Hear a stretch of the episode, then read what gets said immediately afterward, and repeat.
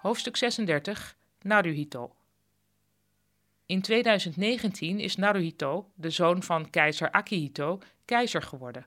De Japanse keizer is sinds het ingrijpen van de Amerikanen geen god meer, maar je merkt wel dat hij op een grotere afstand van het gewone volk staat dan wij in het Westen van een monarch zouden accepteren.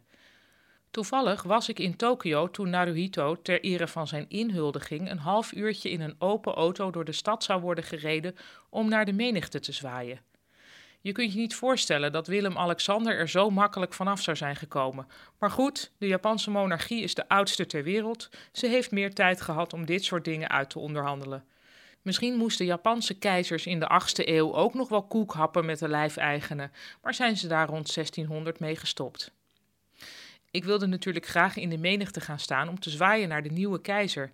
Maar de rij voor het checkpoint van de zwaaizone was al zo lang dat je uren en uren zou moeten wachten om toegelaten te worden.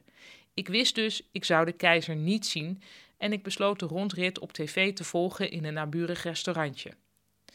Het keizerlijke ritje door de stad ging goed. De keizer en zijn vrouw toonden gespannen glimlachjes, maar ze zwaaiden vastberaden vanaf de achterbank. Toen ze weer bij hun paleis waren, speelde een militaire kapel het Japanse volkslied.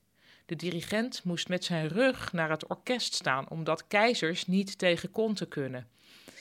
Het leek hierdoor alsof de dirigent de keizer aan het dirigeren was. Etiketten is kiezen tussen kwaden. Na het volkslied ging het echtpaar, zichtbaar afgepeigerd, het paleis in.